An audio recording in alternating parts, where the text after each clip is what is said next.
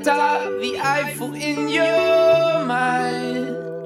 If you're not happy wearing denim, you're a devil in disguise. Useless, you're so useless, you're so blind. If there's dewdrops in the darkness, they're hiding from your eyes.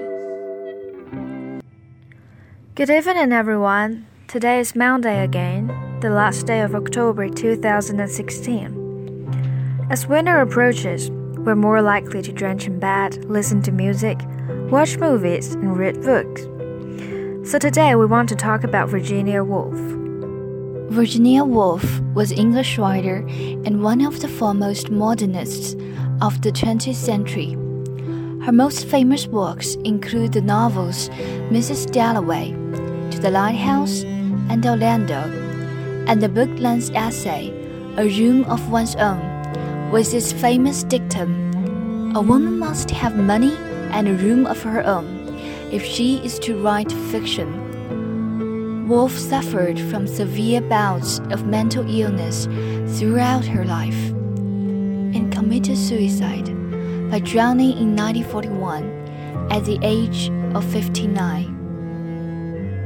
Apart from her extraordinary contribution to world literature, we're going to focus more on how she has influenced the modern world. She had devoted herself in awakening women's self awareness, which has positively an effect on today's feminism. First, we will talk about the passage Professions for Women. Professions for Women, taken from the Collected Essays, Volume 2, is originally a paper Woolf read to the Women's Service League, an organization for professional women in London. In the passage, Woolf introduced an important concept called the angel in the house, which means the popular Victorian image of the ideal wife or woman. She was expected to be devoted and submissive to her husband. The angel was passive and powerless, meek, charming, graceful, sympathetic, self sacrificing, pious, and above all, pure. But Woolf said, While I was writing this review, I discovered that if I were going to review books, I should need to do battle with a certain phantom. And the phantom was a woman. And when I came to know her better, I called her, after the heroine of a famous poem, the angel in the house. It was she who used to come between me and my paper when I was writing reviews. It was she who bothered me and wasted my time and so tormented me that I had lost. I killed her. You have one room of your own in the house hitherto exclusively owned by men. You're able, though not without great labor and effort, to pay the rent. You're earning your 500 pounds a year.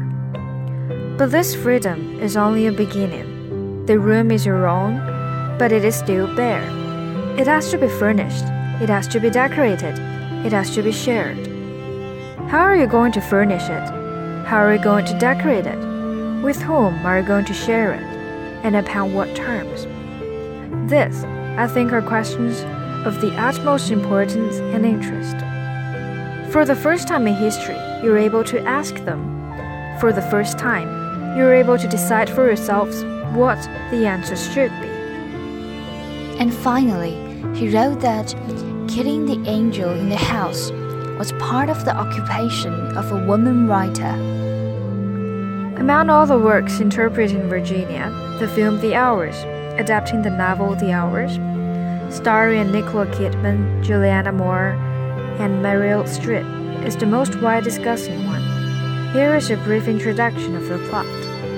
With the exception of the opening and final scenes, which depict Woolf's 1941 suicide in the River Ouse, the scenes take place within the span of a single day in three different years. In 1923, Woolf began writing the book Mrs. Dalloway, in her home in the town of Richmond, outside London.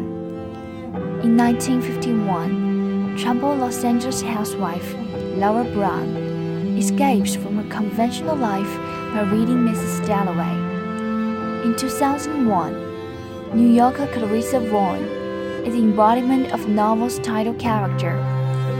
She spends the whole day preparing for a party she is hosting in honor of her former lover and friend, Richard, a poet and author living with AIDS, who is to receive a major literary reward. The film ends with a voiceover in which Virginia thanks Leonard for loving her. Always the years between us, always the years, always the love, always the hours. Well, while some consider the film deeply moving and an amazingly faithful screen adaptation, critics say the movie is in love with female victimization.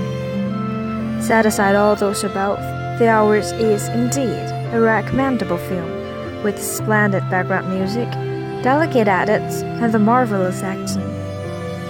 You'll sure come to your own conclusion about the movie after watching it.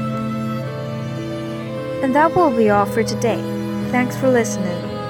This is Janet and Aurora. Have a nice week and a warm winter.